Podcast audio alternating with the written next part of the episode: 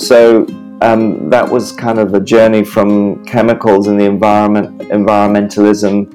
I then took the activism side, and and the thing that caused me to jump really away from um, an academic career is recognizing that you can spend the rest of your life putting high quality papers on the shelves that a relatively small number of people read.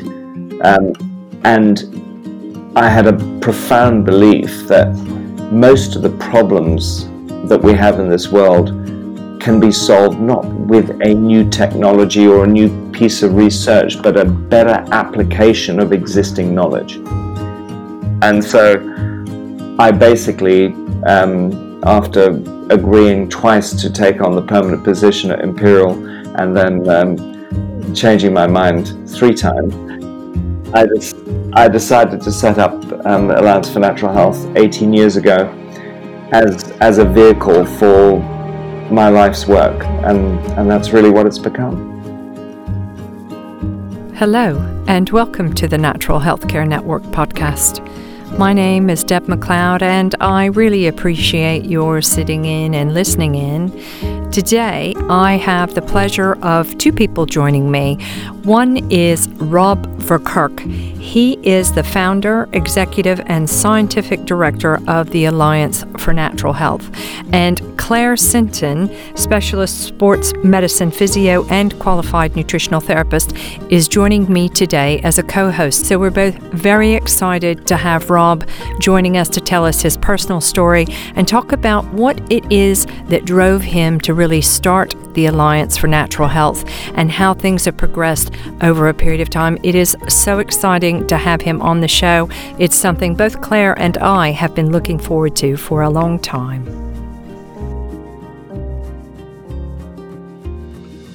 Thank you so much, Rob and Clare, for joining me today. It is great to have you on my show. Thank you. Thank you so much indeed. Fabulous to be on the show. Uh, you're so you're so kind. Both of you are so kind. So, Rob, you are here today. Actually, we want to we're here to talk about you. You are um, you have a lot of things that are really interesting. You've you've founded a, an organization called the Alliance for Natural Health, which I'm a big fan of. But I think it would be really interesting to hear a bit more about your story and the why. And Clare and I have talked about you behind your back in the nicest possible way, um, because your your key um, missions within the Alliance for Natural Health are campaigning. You're an activist. You're doing research and education, but we're really interested in understanding why. You know, what's behind that. And I'm going to let Clare jump in and, and ask you a lot of the the things about research, because that's where she not not only where she thrives, but what she really loves. So, are you happy for us to do that today? Absolutely, it's a pleasure. Okay. Oh, um, great. I, I'm not so great about um, talking about myself. I'd rather often, often think about issues, but I do, I do get it that it's, you know, all of us are, are driven people, and it's um, it's it's worth looking at those drivers sometimes, maybe because it can inspire others to, you know, find their own drivers. Um, yeah. We need, we need change big time. At this, there's never been a time in my life where I think we are at a, a cusp, a precipice of something. Um, you know, it could go either way, and yes. The more of us who, who have a vision of a future that's that's a good one for, for people, for planet, um, the more likely. If everyone is pulling in different directions, I'm just writing a piece actually for A N H on that very subject about the fact that everyone's pulling in different directions, and there's a real risk that we will go nowhere. Mm. So yeah. yeah, we need to find our drivers. Yeah. Yeah, I totally agree with that. And I know Clare does as well. It's a, a big mission to try and find a way. My my vision is to how can we get the complementary healthcare people and conventional medicine and the public combined? You know, how can we support each other and, and provide that sense of people learning to own their own health? And I'm sure Clare has her two penneth to add in on that. Yeah, I mean, making wellness and health more mainstream rather than, yep. so looking at pre- looking at it preventatively rather than in a, oh my gosh, firefighting, let's let's try mm. and kind of plug the hole. Um, I feel really passionately about that, and the more I, I learn about you, Rob, the more I think that might be the case. uh, absolutely. I mean, I, I think one of the solutions is to help um, what has sometimes been described as the other side, um, mainstream medicine, to recognize that the so-called integrative medicine, complementary, alternative medicine community is not trying to do the same thing. It, it has a, a completely different position in, in society. Um, if you look at the, the data on the number of visits, um, it is a surprise. We work pretty closely with, with Balens, which is the largest insurer in the in the C A M world, and, and the data show very, very clearly the number of appointments to C A M practitioners on a daily basis exceeds the number of visits to a G P.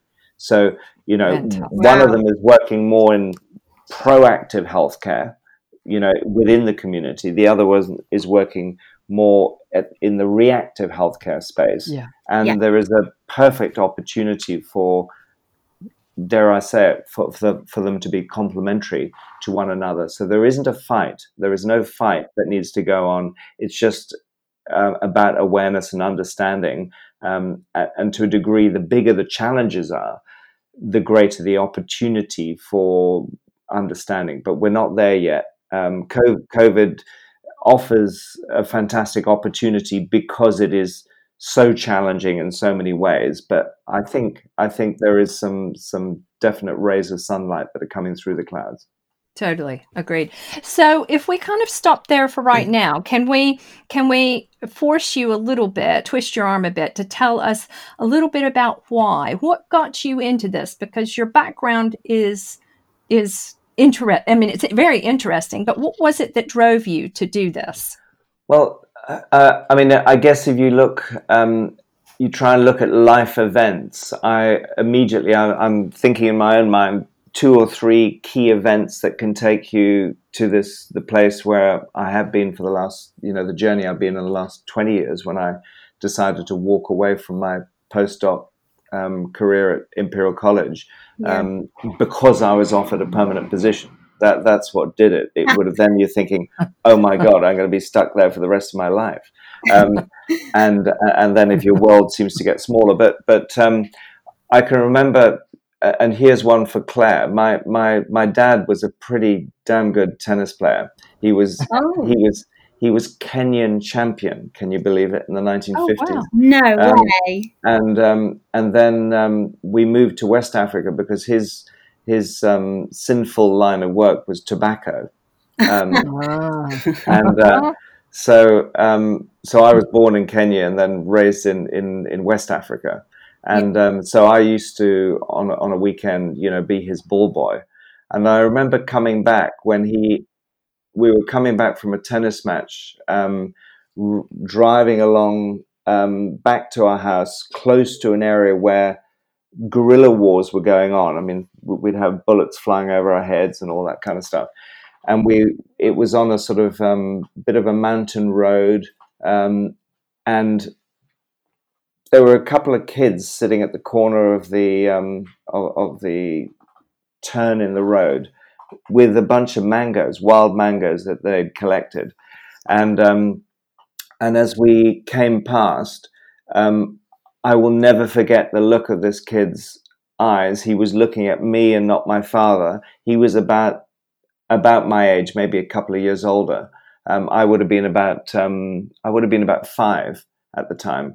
And um, and this this mango hit the front windscreen and just exploded, and um, and I, I was I was I was pretty shocked. My my father, who'd lived through the wow the, the Mau Mau in, in Kenya, was, you know, he had to always have a gun on him and never used it. Quite a pacifist, um, but um, you know, it wasn't a shock to him at all. But I turned around to him and said, you know, Why, why did he do that? Because the, the school I was at, I was, you know, most of my friends were, were local black kids, but not from the same kind of background.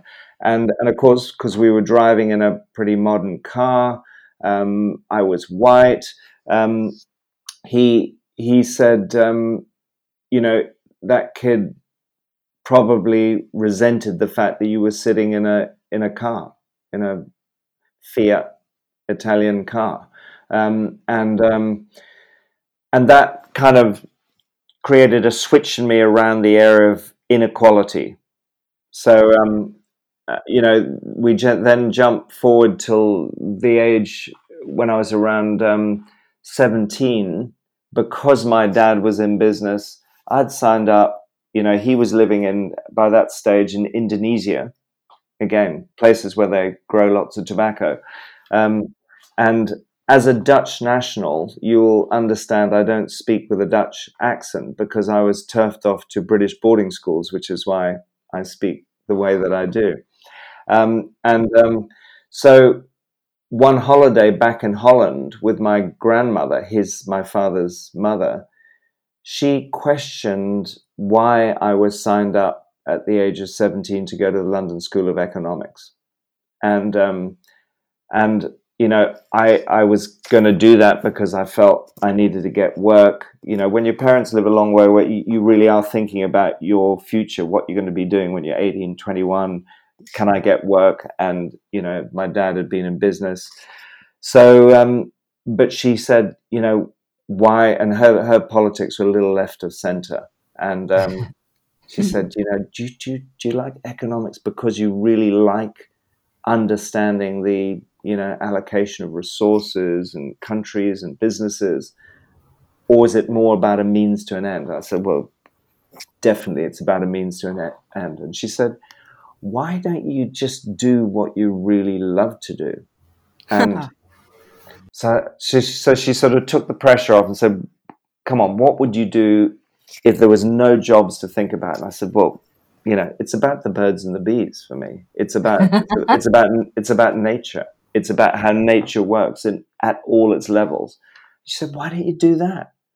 And I, my first thought was, my dad will be angry. What a great woman. She, yeah, really, so, really. Yeah. So um, hmm. I withdrew my five applications to British universities, including the L S E, um, and signed up for a single course, the only one I could find. It was, by this stage, I just wanted the course I could find. It wasn't even at a university. It was at a Polytechnic. Oh. Now the Polytechnic of Central London, now University of Westminster.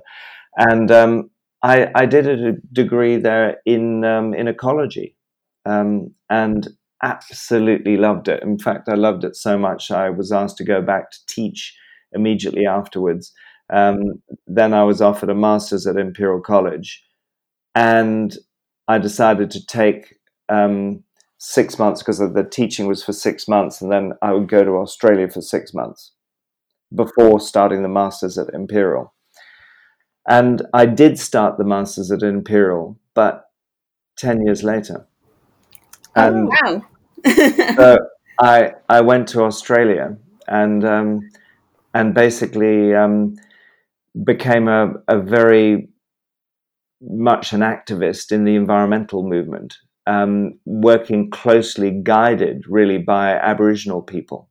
Um, and I, I I I got married to a Torres Strait Island Aboriginal. Um, I had an incredible insight into Aboriginal people and the relationship between Indigenous people and the planet and Earth. There was a period of a couple of years where I had no contact with my family. I had very little contact with non-Aboriginal people. I'd almost gave myself over to, um, and um, and then it was really when some of the elders said, you know, you have to solve the white fella's problems. That was another moment when I, and um, and basically, cut a long story short, I set up, I carried on working with, with the environmental movement through the Total Environment Centre based in Sydney. We were, you know, stopping rainforests going down. We were, you know, stopping chemicals going into the environment. Um, we banned a whole bunch of pesticides. We identified um, the full contamination of the dairy um, system through the use of organic chlorine. So um, I was doing all this stuff in my twenties. Um, you know, we had the work that we did there also kind of turned, it was really the last final nail in the coffin for Velsicol, the world's last remaining manufacturer of um, organic chlorine timiticides, um, because termites were a big problem. Um, and um, cut a long story short, I then got involved in in finding ways of dealing with um, pest problems that without using chemicals, and um, set up a business um, that's still going now with friends of mine running it in Australia, that was tuned into how you go about managing um, termites without using chemicals. And um, so is yeah. this where the, the kind of neem extract comes yes, in? Yes, you um, got it. Yeah. yeah, your research, your early early kind of research. So, so we took neem, we took neem amongst other compounds that we're using around termites, and we, we I then when I I did my my master's at Imperial, got a distinction there, then went straight into a PhD that I um, completed in two years because I had wow. a rela- I had my um, I, I was going through a separation from my um, second wife at that point, um, and I buried myself in my work, and then went from there into a seven-year postdoctoral productive phase of research. Yeah. Working around the world in, in the field of um, sustainable agriculture, and, you know, again, finding particularly ways of managing um, insects and other pests without using chemicals. Um, and and yes, that, I had very strong relationships with Cuba. We did a lot of work in um, in Southeast Asia, um, uh, East Africa, Southern Africa, um, Central Asia. We're working on the cotton systems there. And again, everything was pointing to um, not so much the problem with the science. Science is a fantastic way of looking at the world if you're rigorous about it and you are small s skeptical about it, and you really do use the null hypothesis to test your hypotheses. Yeah. Um, I, I'm, I'm, I'm, I'm forever dismayed at how some of the basic principles of science get sidelined in medicine. Yeah. You know, usually for reasons of ethics or, you know, history or politics. But um, I'm still a passionate believer that the, the method is is an appropriate method, and it is nothing more than a method. Don't imagine that it's a religion. That's one of the problems we got today. Science yeah. has become a religion. Um, but um, yeah, so so um, that was kind of the journey from chemicals and the environment, environmentalism.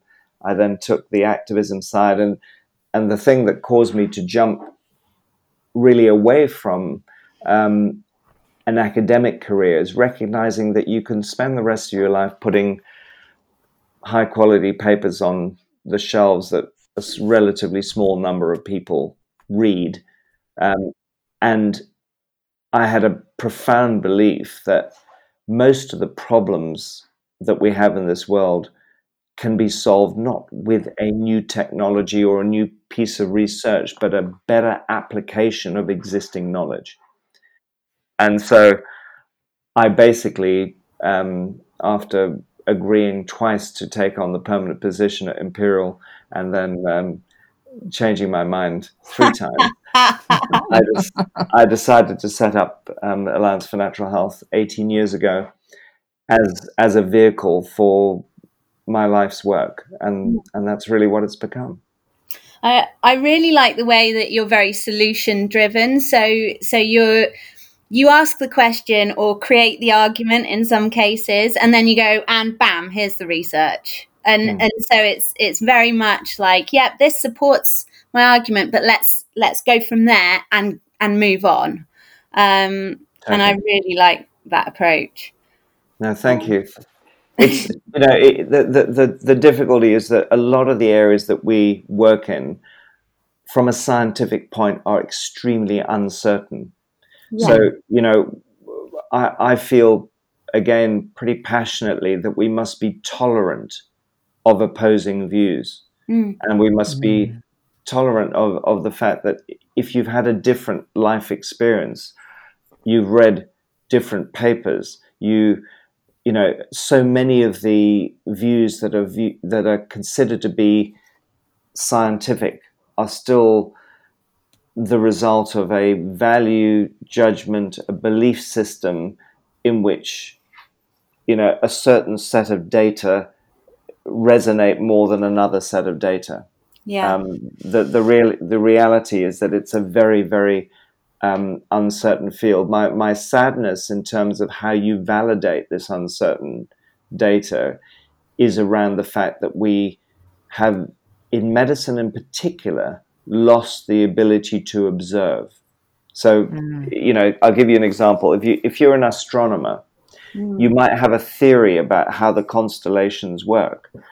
You would then get your telescope out and you'd study the movements of the constellations relative to each other to come up with a view to validate or otherwise. And, you know, in medicine, what we see is consistently something very different. So um, I, I, w- I worked for many years very close to a, a, a charity called Yes to Life, the only integrative medicine charity in the U K. And, you know, I've get, often given talks to to patients who, who attend the, the meetings. And um, the number of times at the end of a meeting, first of all, you know, you have a queue of people wanting to talk to you. And the first question I ask, you know, what brought you here? And very often you'll find it's people with stage four cancer yeah. who look, who look incredibly healthy, which is unusual mm. because generally they're not undergoing, you know, chemotherapy or radiotherapy. Um, the the second thing they'll often say is when they have met with their oncologist and the oncologist has determined that they have managed through often dietary lifestyle modifications, botanicals and other, you know, natural compounds, um, different ways of thinking and, and managing their headspace, have put their cancer into remission, the standard response has been to walk away from it. Yeah. yeah. Whereas a an open-minded scientist, as an oncologist, would say, "Please sit down and tell me exactly what you've done." Yes. Yeah. Right. And that that yeah. hardly ever happens. Yeah. Hardly ever happens, and that's why, disappointing. Why do you think that is? I mean, I know I've got in my mind why I think that is, but why do you think that is? You can, both of you can answer that, both of my scientist fellows here. I well, mean, Claire, Claire, you jump in. I I think it's, um, as you said, Rob, I think if you've if you've got a, a way of thinking, you look for evidence to support your way of thinking. So um, so you add up the one side of the argument and you don't consider the other side because you're constantly looking to confirm your your beliefs that you already have. Um, and I think as you um, progress through um, reading research and trying to um, critically analyze it and, and weigh up um, and read between the lines, then you can start to synthesize it and go, hang on a second, there's there's one paper saying one thing and one paper saying the complete opposite. Where does the the truth lie? Or, or um, hmm, that's to say, there's one truth, um, but there's but there's um, your truth, and you look to com- you look to affirm it. Um, yes, look, I, I'd agree, and and and uh, on the on the subject of truth, also, I, I believe, you know, in in around most of these areas, there is no ultimate truth. There is just, yeah. as you say, a, a personal truth. Um, yeah. I, another way of looking at what you've said is, um, I've used this uh, this idea in various lectures, that if you imagine that your knowledge base and your belief systems are separate entities, what we're actually looking for is a, cons- this is what the human mind wants to do, it wants to try and find a consistent logic structure between the knowledge base, whatever that knowledge base is, and that belief system. Yeah. And along the way, it's looking at data, it's looking at the plausibility of that data, And along the way, if there are things that get in the way of this consistent logic structure, much easier to discard it. And if that, um, if those views come from a sector that you feel comfortable has been generally marginalized, it's even easier to just toss it away. Yeah. And and the, the fascinating thing is is that despite the fact that we are ecological entities functioning in a dynamic environment, in other words, nature is pretty important. It is the most important reason that we're here. It's, um, you know, dare I say it, it's the most important reason that um, we, ninety-six percent plus of people who are exposed to COVID don't die because of our immune systems. Um, you know, it, it, it, it's even the reason why if a vaccine is going to work in COVID, it's because of the natural inborn immune system together with the way in which it dances with the external elements of um, our environment, particularly the food and the nutrients we eat. That's what really makes the vaccine work, if it is going to work. So nature is really important, but it's been it's been relegated to a subordinate position by a mindset of people who believe that human created technology is superior to something from nature. And so when we talk about belief system, my belief system is different. My belief system says that nature is our ultimate teacher. And, um, you know, there's so much we have, we, we, we're just skimming the surface of what nature has to offer and how, how life works, how you can take essentially, how you can take stardust and, and turn it into living organisms that interact in incredibly complex ways. And, you know, we might have learned something about the, um, the, the, the, the biochemistry of those systems or the genetic structure or drivers and expression of those systems, but we don't really understand the energy or the bioenergy of those systems, um, because that's yet to come. That's something that our, you know, great, great, great, great, great grandchildren may understand better than we do. It's such a, it's just, you can't touch it right now. I mean, it is mm. the most exciting and fantastic part uh, or element of who and what we are that is just such a big question. And I, I guess that just puts everyone out of balance because they can't define it. They can't, those that have to have something defined can't define that bit. So it kind of throws them a wobbly or a wobbler, I guess. Is that, you know, and the difficulty is if you're going to be a scientist who believes you are all-knowing, in my mind, you are a flat earther. You know, you you you, you have to understand that we can be nowhere near the limit, the finite knowledge base. Yeah. You know, we're we're we're we're, we're babes in the wood, and yeah. we've got an enormous amount to learn. So we have to maintain this openness of mind if we're truly to understand the sheer complexity not only of of life on this planet, but how on earth life got here, and you know what the world and the universe is, and do we agree or disagree with the concept of, you know, parallel universes, and what about quantum, what about the linearity that. of time, and you know, is everything that we experience on this planet to a degree an illusion that is seen just through our own limited sense of awareness? That's that's one of my favorite angles to go down. But Claire, go ahead, go ahead, go ahead.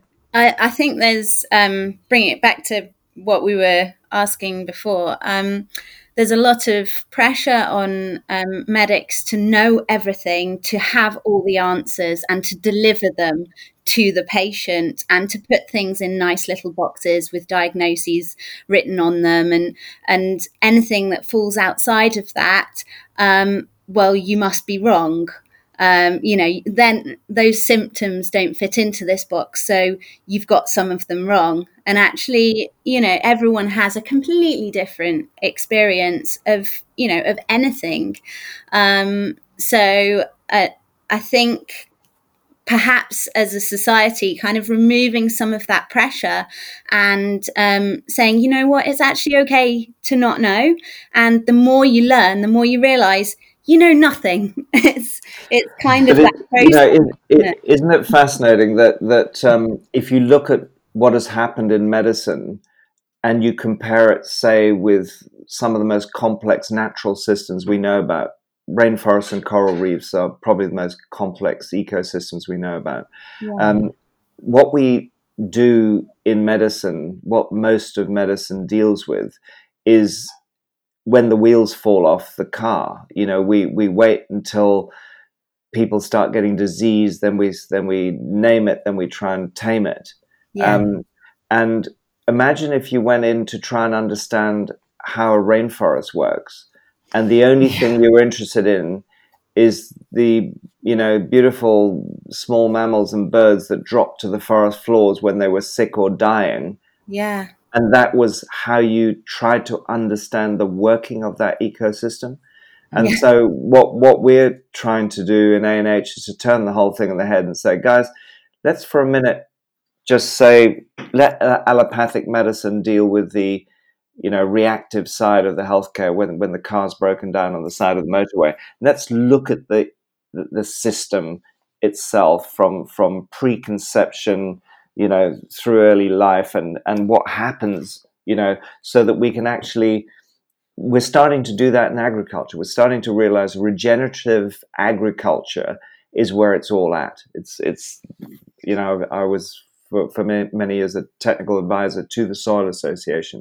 I love their work. The, the very fact that it's started, you know, in the nineteen forties to be built around soil, because that's the foundation on which plants need to grow through that complex interaction, not only with the um, abiotic elements of the soil, but also all the living elements. And, and now we see there's a very strong relationship between what happens in the soil and around the rhizosphere, around the root hairs of a plant, and um, and the human gut microbiome. You know, these are all sort of models that share so much in common. So we we we need to move to a system where we understand how the system works and what we need to do to to keep it healthy. So, you know, most people's minds, healthcare is actually disease care. It's not healthcare at all. And yeah. and we need to change that, and we need to change that fast. Um, as nutritional therapists, we, we kind of often go down the route of saying, well, that, you know, the, the soil doesn't contain the minerals that it used to when there was appropriate crop rotation, when the hedgerows were were in place, when trees were still there instead of brick houses, and and there was a really healthy kind of self-maintenance of this environment without disruption. Um, and I mean, where do you sit, say, for example, magnesium in soil?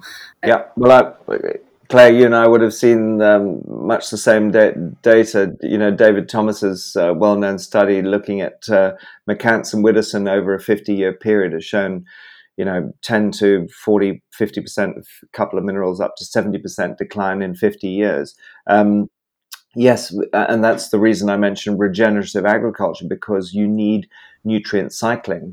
Um, yeah. I, th- this idea of, um, you know, we we produced a very comprehensive um, challenge to the Eat Lancet report that's now viewed as the template for um, trying to bring health, Um, sustainability and planetary sustainability together through the planetary health diet, but it's defective in some really important ecological principles.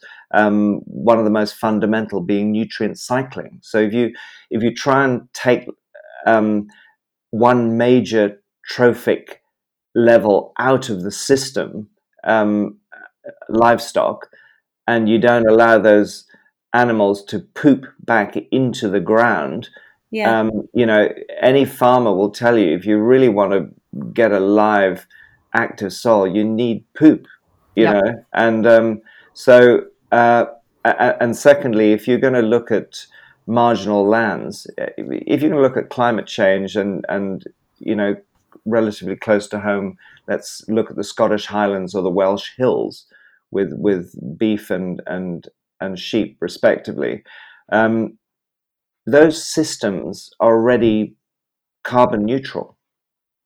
Fo- follow what the what the N F U, the National Farmers Union, is saying about this. They're they're measuring all of this, saying, guys, don't blame beef farming for when you take your data from you know, the very intensive livestock production systems in, in Texas, for example, where you're getting maize and soya grown in, in um, South America, then shipped over, and you're feeding um, these animals uh, foods that they're not adapted to, so they produce vast amounts of methane out of both their orifices, um, and and then you don't have a pasture system that is rotated that allows you to turn your land into a carbon sink. So y- you'll find that in order to make the data work and to denigrate livestock farming, you'll see that they nearly always talk about emissions. They don't look at the net combination of sequestration and emissions, the, the way in which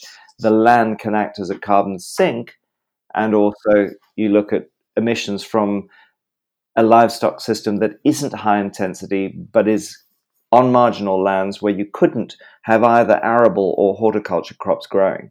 So, you know, let's get real about real life and not just rely on desk-based research. The big failing of Eat Lancet, it was desk-based. These guys didn't spend time going out on farms, um, just as the doctors that we were talking about before perhaps haven't seen what's happening out in the community when human beings are given the resources that they really need to allow the systems that are desperate to find balance again, to try and find homeostasis. The body is, where it can't find homeostasis, it's often just got something missing. And, you know, your job as, as therapists is to understand that system so you can determine for that individual what elements are missing. And um, so, yeah, we, we, we've got a long way to go. What are some things that, that we can hit on very briefly? Um, because, you know, we could talk with you, I think, forever and ever. Um, you're, you're dynamic in, in what you're trying to achieve and what you're wanting to achieve. And, and I am really keen that we support your cause. What what are some things that we should address, What Um, that we we haven't in this short amount of time? Claire, what would you like to bother Rob about? Or Rob, what pages. would you like? I know, she sent me this last night. I said we have an hour. I, I mean, I think I know. I think I know the answers that you might offer to to some of these, but um, I just wanted to hear your stance on um, ecocide as a law, to bring in an ecocide law. Yeah, so so this is a law in which you would um, you would uh, consider it to be a criminal offence to uh, yeah. damage the environment. Um, yeah, uh, you know, one of the interesting things is when you believe in in free speech and fundamental rights, you you would have to make a value judgment over how you define ecocide. Yeah. And um, my sense is it's it's remarkably difficult to determine. You know, you could argue that um, if you decide to go to the shops in a, you know, a fairly gas-guzzling internal combustion engine rather than take your bicycle, you're contributing to ecocide. Um, if you go shopping and you um, select, uh, you know, fruits and vegetables that come from the other side of the planet, or you've, you know, bought your your lamb in from New Zealand rather than taking something from a sustainable farm in, in Wales, that is also ecocide. Um, so it becomes very simple when you when you directly, um, you know, look at people who are putting chainsaws through Amazonian rainforests. But I, the more you look into the the underlying reasons why that happens, the more you realize that it actually is to do with a massive dysfunction in the way that we run society. So yeah. the, the yeah. biggest single progress that we've seen in terms of, you know, very negative actions on the environment like deforestation have not been criminalizing those behaviors. They've been supporting the people that are engaged in those behaviors to change their business models, their lifestyles, their livelihoods, um, because frankly, we're not kind of, most of us, the vast majority of us are not built to go out deliberately and sabotage the environment on which we're reliant. Yeah. So in a nutshell, I'm I'm not a I'm not a great believer in the idea of bringing down a law, because it's there's so much uncertainty in deciding what is ecocide and what isn't, and where you see the the, the biggest single offences. I think there's ways of of trying to change behaviours um, and business models that drive environmental destruction in different ways. Um, yeah. So, so actually, root cause rather than at the end of it, kind of having a backlash. So instead or, of always, always root cause. I, I'm look. I'm not a. I'm not a great believer in um, in legislating um, for any of this. I, I believe in the fact that people should develop and grow up with a sense of awareness, as broad awareness as they can, so they can make responsible decisions. Um, and, you know, coming back to the COVID crisis, I'm a big supporter of the Swedish model, because, you know, Sweden has taken the line that, that, you know, let's not legislate like crazy. Let's talk very openly and honestly to the people in our country. Let's help them to make decisions that are right decisions. Let's understand that actually the best way of dealing this thing long term is to allow it to move through the healthy population. It's the only thing we know positively that has worked in terms of our previous exposure to zoonotic viruses. Um, and they've treated their people like grown-ups. Um, you know, yeah, yeah. The danger is if you start legislating for everything, you you actually remove a sense of individual responsibility. Um, yeah. Yes. Which is why we put education right at the top, and the biggest single job I think we we do at A N H is try to educate people. Yes. So empowering people to to make good decisions um, rather than penalising them when they don't. Correct. Um, Which is a big mission.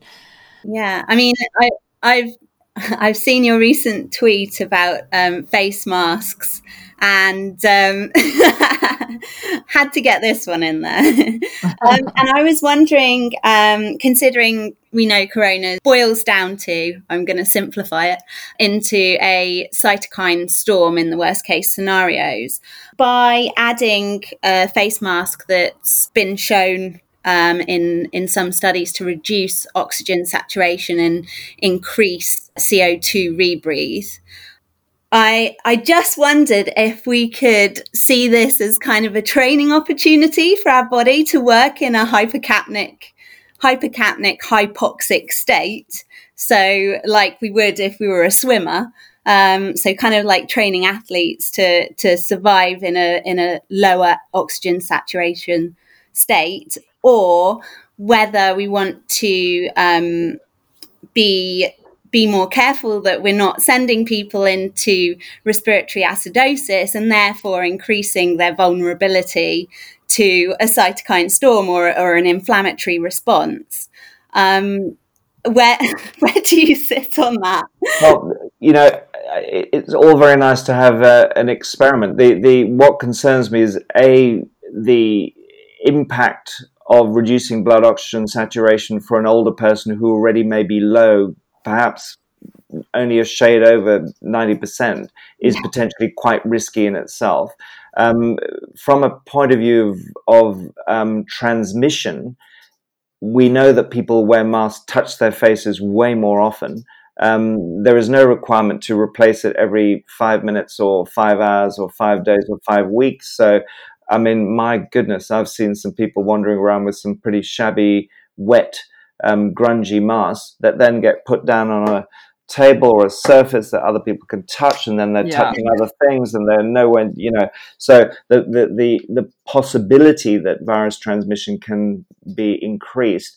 Um, and and then thirdly, I have a real issue that there are so many other things that we could be doing. The single most important is really aggressive treatment that involves natural substances as early as possible. You look at the doctors who are doing that, and you know what what you know it's all very well go out and clapping the N H S, but when we've been sitting at um, roughly close to fifty percent mortality for those who are seriously ill, frankly, we could turn that fifty percent um, mortality to half a percent mortality, um, we could all go back to life as as normal. So the the the, the issue is not infection rates, and I, I'm very dismayed at the way in which the media consistently um, confuses the public by trying to suggest that increases in infection, this is the, if you've seen the work we've done on the R number as well, we're not a believer in using the R number. We we think it, actually if you see an increase in the R number, we should celebrate it because it's actually a chance of increasing yeah. naturally acquired yeah. immunity. So the, the, the only thing we, we need to be thinking about is is what is happening around mortality, you know, when infection leads to serious disease and and and therefore increases mortality. And we're definitely not doing what we could be doing. And just like the example we talked about at, at the outset around um, cancer patients, the doctors who are getting pretty much one hundred percent survival from, you know, hospitalized patients are not getting a look in. They're protocols that have a very strong rational scientific basis are being dismissed and are not being heard by the likes of NICE, the N H S, or in the States, the N I H. And and that, I believe, is completely in conflict with the Hippocratic Oath. Yeah, I also great. think it is potentially um, borderline medical negligence. Yeah. You know, people are dying unnecessarily.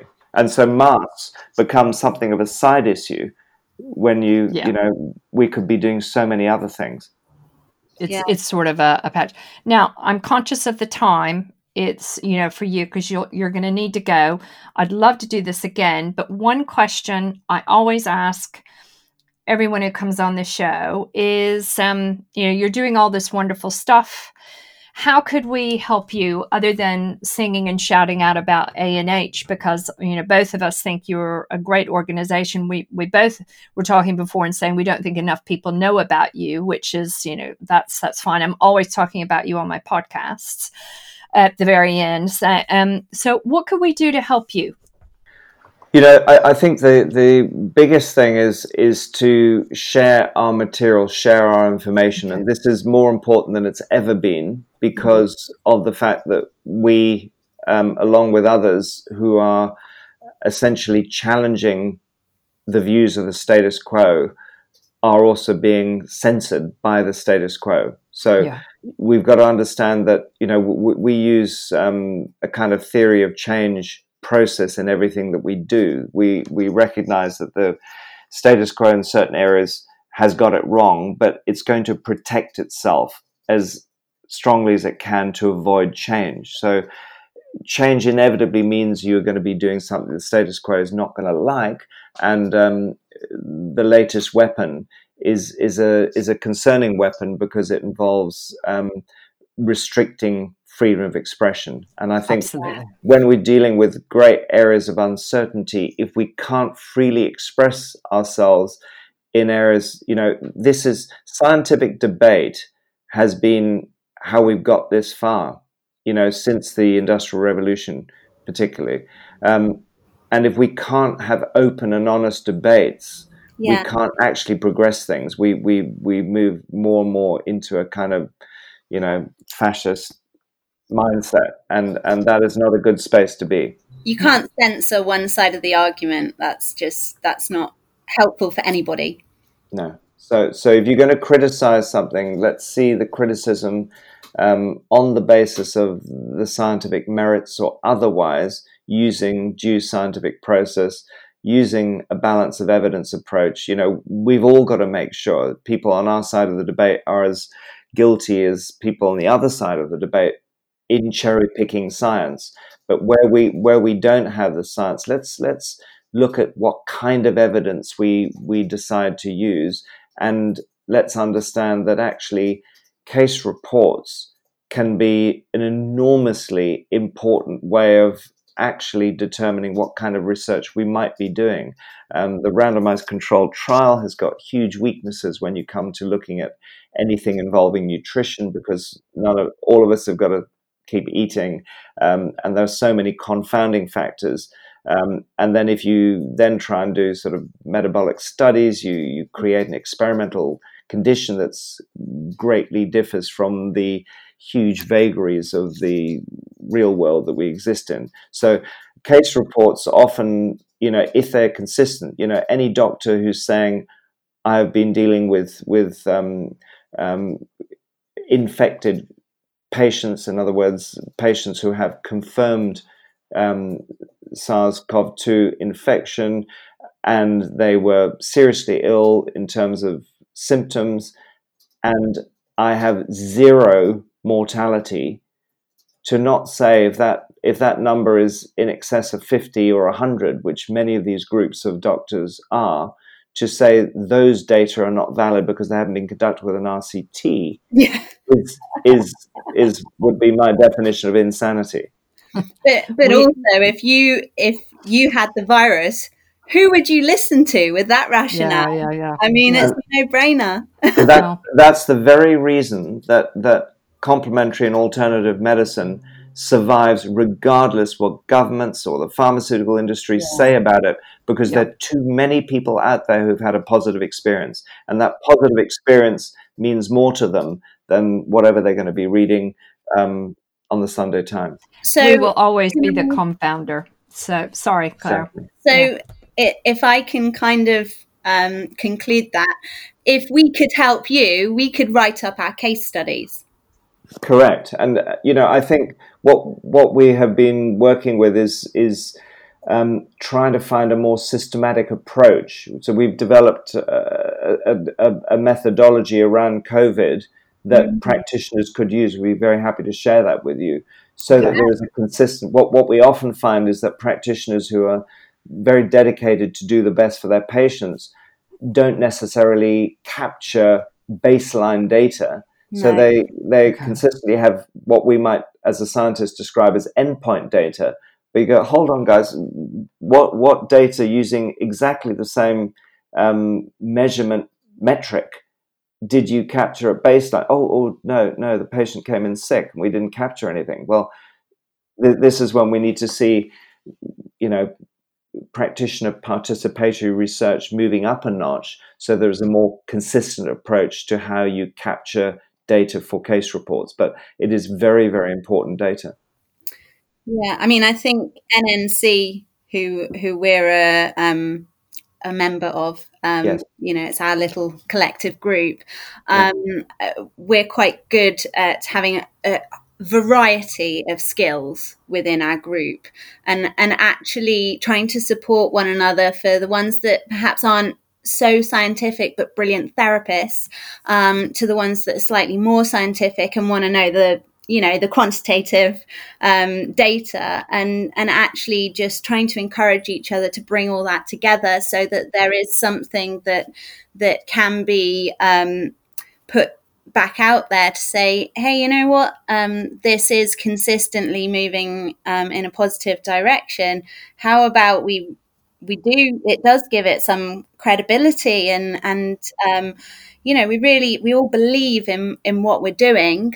Um, and there's a reason for that, because our experiences aren't of people getting really ill and worse. They're of people getting better. That's why we're in it. Exactly. exactly. Yeah. Well, our, our Blueprint project is, has set out a, a, a mechanism that can be used, as well as a common language built around ecological principles that looks at human interactions in terms of twelve domains, that has three levels of, of, assessment from from ones that are zero cost through to more biomedical, you know, functional medicine testing, but yep. that that provide measures across both systems. So that that is the system that we're developing. We we're we've just um, set up a charity now um, that is going to become the vehicle through which we conduct um, large scale trials of the system to to really come up with a health regeneration, health creation system that is not based around disease diagnosis. It's based on parameters of health and function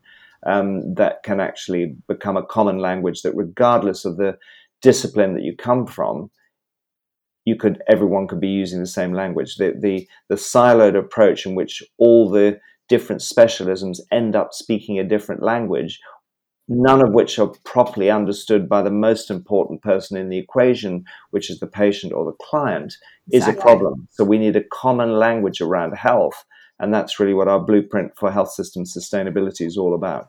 Well, what we'll have to do is we'll we'll get that information on the show notes. We'll have links for that, and I'll I'll connect Perfect. up with Melissa. So um, there's a lot can, of data. There's a yeah. lot of data on our website. Yeah, We've got a whole campaign yes. area around that. So yeah, fabulous! That would be great. Okay.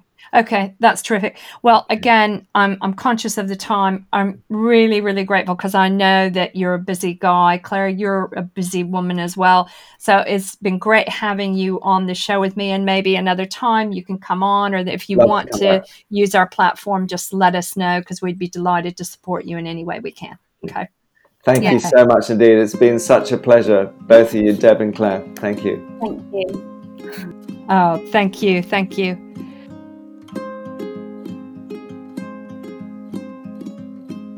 Well, folks, that's all for today. I really hope you enjoyed sitting in and listening in to Rob share his story. I'd like to thank Clare Sinton for joining me today. She's always a great co-host and really adds a great deal of value to any show that I ever do. So then, we will be sure and provide information discussed in the show notes. I'll provide links, of course, to the Alliance for Natural Health, who I am a big fan of. If you don't know about them, please check them out. And of course, I will provide information on how to get in touch with Clare as well. Now then, there are a couple of things I'd like to talk with you about, and of course, one of them is going to be about the Bellican. What can I say about the Bellican, except that it is absolutely fantastic. If you are interested in improving your health or that of your clients' well-being in a low-impact and super effective way, get in touch with me. I am an affiliate of theirs and a huge fan, so I will have a link in the show notes so you can access any information you'd like to about them, or just get in touch with me. My email will be provided in the show notes.